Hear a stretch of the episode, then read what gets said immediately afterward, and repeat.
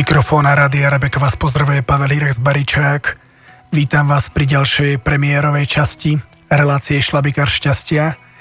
Dneska budem pokračovať stále o strachu zo zlíhania.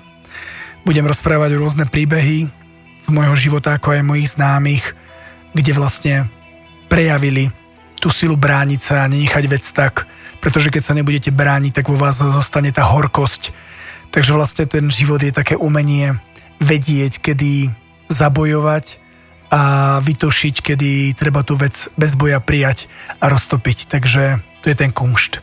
Nech sa páči, príjemné počúvanie.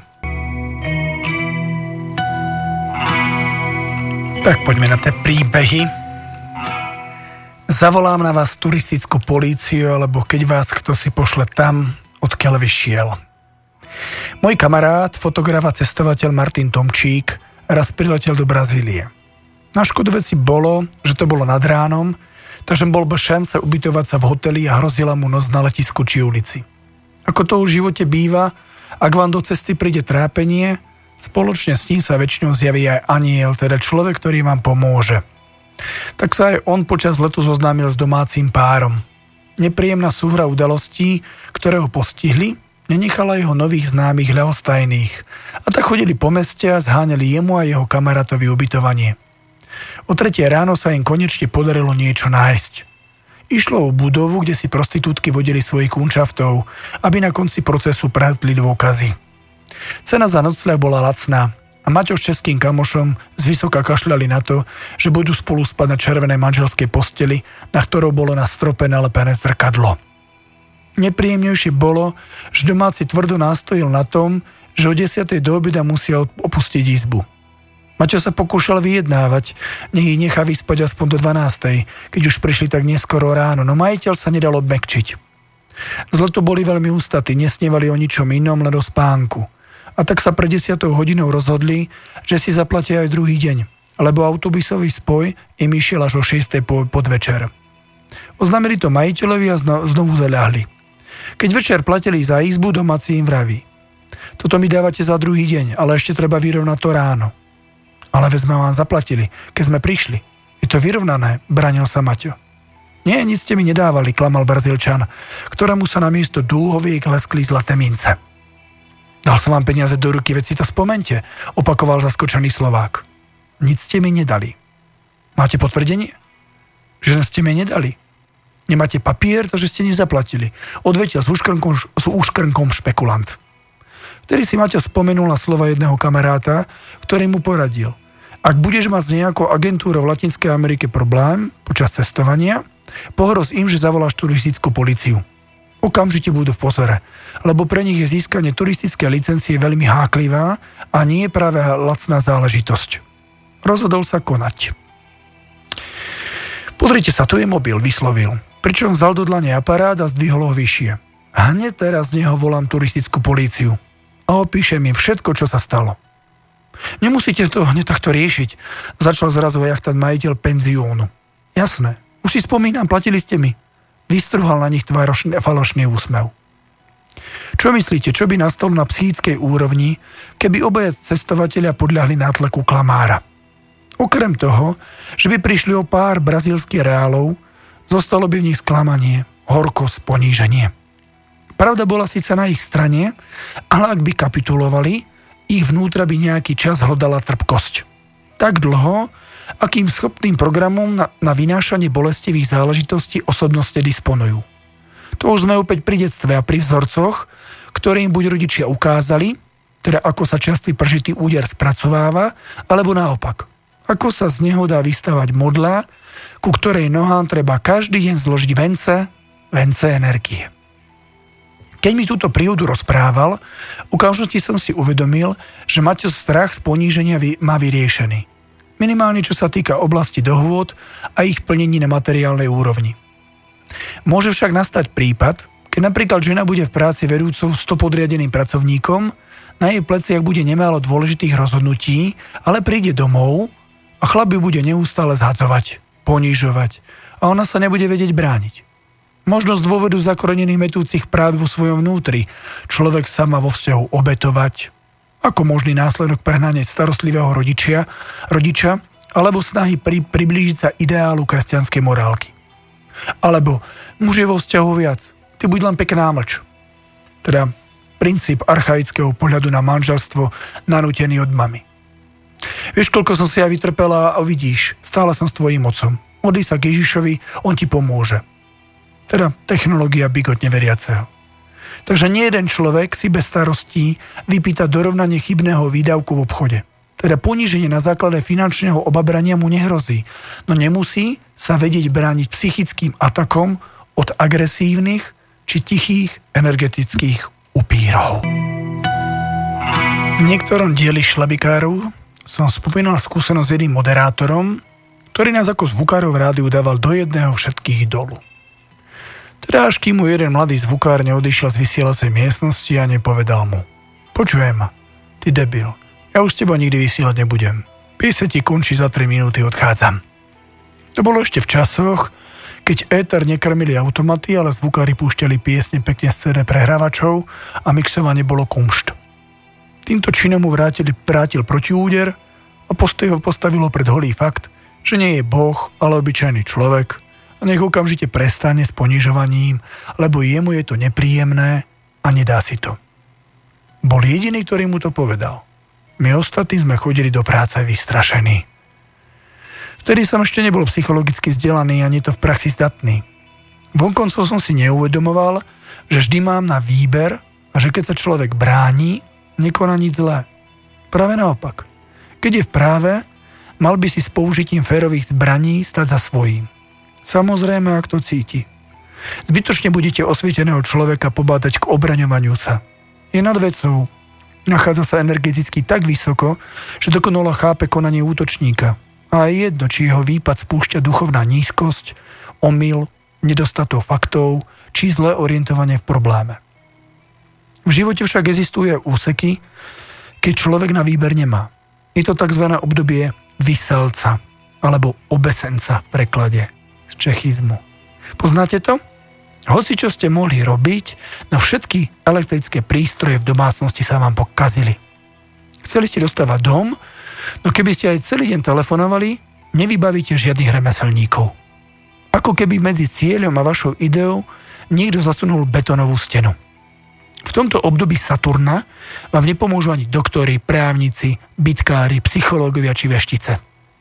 Na nič bude aj vaše kopanie, zúrenie, vyhrážanie sa. Vysíte dolu hlavou, ruky máte zviazané za, za chrbtom. Jediné, čo môžete, je premýšľať, analyzovať, kajať sa a pracovať na svoje, svojej seba premene na krajšiu bytosť.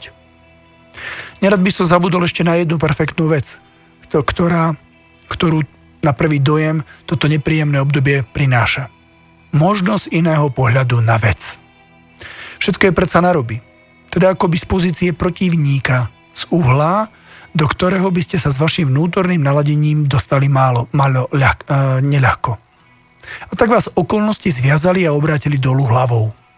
Prestante sa metať a radšej obesenie využite na pochopenie súvislosti. Je dobre si uvedomiť, že nie ste tá osoba, za ktorú vás považujú iní. Hovorím o čo najrelevantnejšie odpovedi na otázku, kto vlastne som. Cieľom seba skúmania je dozvedieť sa, čím ste boli, kým na vás ostatní zanechali otlačok a zasadili do vás svoje názory či chybné programy. Dobre je si na začiatku tohto procesu uvedomiť, kde sa vlastne nachádzate, kým vlastne teraz ste, nakoľko ste božskí a nakoľko zotročení. Ak vás teda niekto ponižuje, prišiel na vašu objednávku. Neví o tom, ale z vesmírneho hľadáčika má sakramentský mu záleží na prebudení vašej sily. Ale aj on sa prišiel liečiť. Je to oboj strane. Unikátne do seba zapadáte. Vaša slabosť si k sebe pritiahla jeho slabosť. Nie, kto sa prejavuje násilnícky a hrubo, nie je silný. Verte mi, ak by ste si nemali z pohľadu duši čo odovzdať, miniete sa. Teda ak pri sebe nemáte byť z pohľadu vzťahu po celý život a spoločne tak odolávať inému problému. Životnou vir, vir, vir, vir, virtuozitou Životnou virtuozitou je vedieť, kedy s láskou mlčať a prijať a kedy sa s láskou začať brániť. Inokedy som kráčal s kamarátom, spevákom a skladateľom Jurajom Ďurikisom Hnilicom po schodoch v paneláku, kde mám firmu. Niesli sme knihy z prednášky, ja som si nahlas spieval žiarislovú piesem Postoj chvíľu.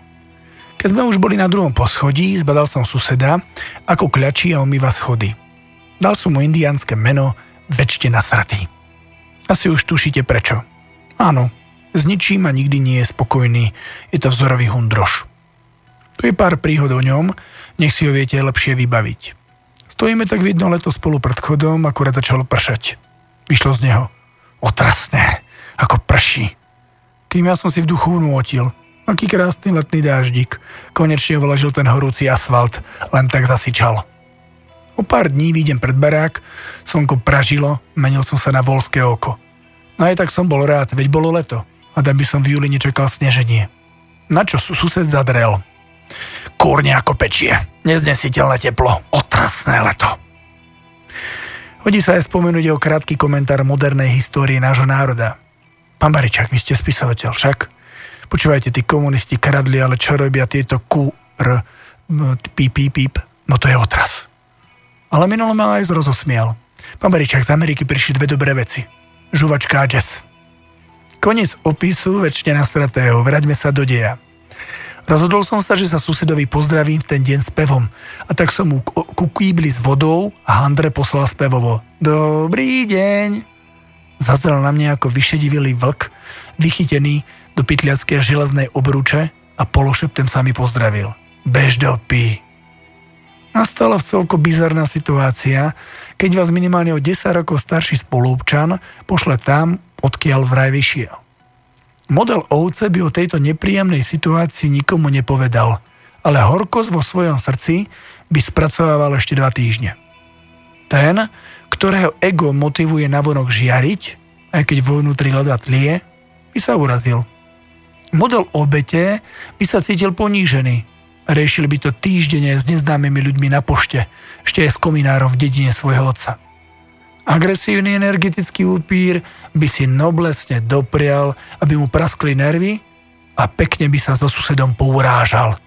Dohádal, skratka oboja by si schuti ponadávali a navzájom by si vymenili svoje frazeologické slovníky, nevynímajúc biológiu ani zoológiu. Vo mne bol pokoj. Dokonale som rozumel schéme, aj čo sa deje v susedovi.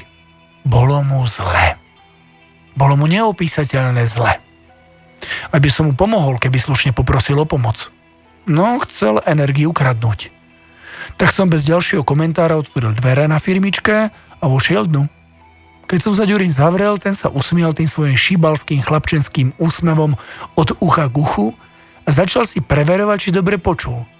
Ty veď on ťa poslal do pí. Aha, usmiel som sa na neho. Je mu zle, ale čo ja s tým? Ľudia sa ma pýtajú, prečo si Boh berie dobrých ľudí a tých zlých tu necháva. Odpovedám im, že možno aj preto, lebo tí dobrí prestali myslieť na seba a rozhodli sa slepo odozdávať svoju energiu energetickým lupičom a tak sa často stane, že tí zlí tu zopasia na celej rodine a všetkých prežijú. Boh s tým nič nemá. Nič na neho neváľajte. Dokonale nám, dokonale nám odovzdal možnosť voľby.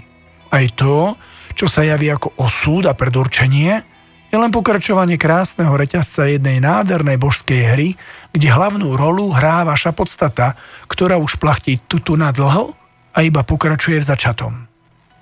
Spomínaný sused už má diagnostikovanú ťažkú chorobu. Možno už, jeho, možno už jeho okoliu došla trpezlivosť a odmietlo mu dávať svoju energiu. Takže ak niekoho kam si posiela a tá druhá strana nereaguje, musí tam nakoniec chodiť sám. A to sa jednému ani veľmi nechce. Už sme skoro na konci relácie. O dva týždne si povieme niečo ener- o energetickom nanúcovači, ale aj o tom, že vždycky máte právo povedať vlastný názor a svoje presvedčenia. Nikdy si ho nedáte od nikoho zobrať, ste to vy. Ja vás chcem ešte pozvať na moje prednášky. V stredu Túto stredu budem 10. apríla v Dubnici nad Váhom v kultúrnom dome o 6. Štvrtok budem v Nižnej, jediná moja prednáška na Orave tento rok, takže 11. apríla vo štvrtok dolný do, do Dom kultúry Nižná a v piatok budem na festivali Zdravý životný štýl v Trenčíne v rámci areálu Expo, takže 10 Dubnica 11 Nižná, 12 Trenčín. No a budúci týždeň pomaličky uzatváram toto jarné zimno-jarné turné 16. apríla v útorok budem v Dunajskej strede a na druhý deň 17. apríla v stredu budem v Zlatých Moravciach v Dome kultúry a v obidvoch mestách sa ukážem premiérovo. Potom mi konečne vyjde ruský cestopis a na ten sa veľmi teším, ktorý bude pojednávať o mojom výstupe na Elbrus severnou stranou, stranou, ktorou Slováci takmer vôbec nevychádzajú túto horu. Z tej strany bol Elbrus otvorený možno tak 5 rokov dozadu. Väčšinou sa chodí z tej južnej strany, ktorá bola pre mňa už dosť prekomercionalizovaná. A mám naplánované také malé krátke turné 13. mája. Budem premietať o tom výstupe, o tej ruskej ceste v Martine v bare Múzeum, to bude v pondelok, na druhý deň 14. mája budem v Banskej Bystrici v klube 77, 15. mája budem v Bratislave na cestovateľskom festivale na Starej Tržnici a 16. mája budem v Žiline Smer klube 77. A potom 17. mája budem mať ešte prednášku v Bratislave v rámci terapii festivalu. Takže toľko, toľko moje pozvánky. Ja sa teším na vás o dva týždne. Ak máte nejakú, nejaké otázky alebo nejaké témy, ktoré by ste chceli, aby som rozobral, tak mi pokojne píšte na mail hirax.hirax.sk Ja vám prajem príjemný zbytok pondelka a teším sa na vás o dva týždne.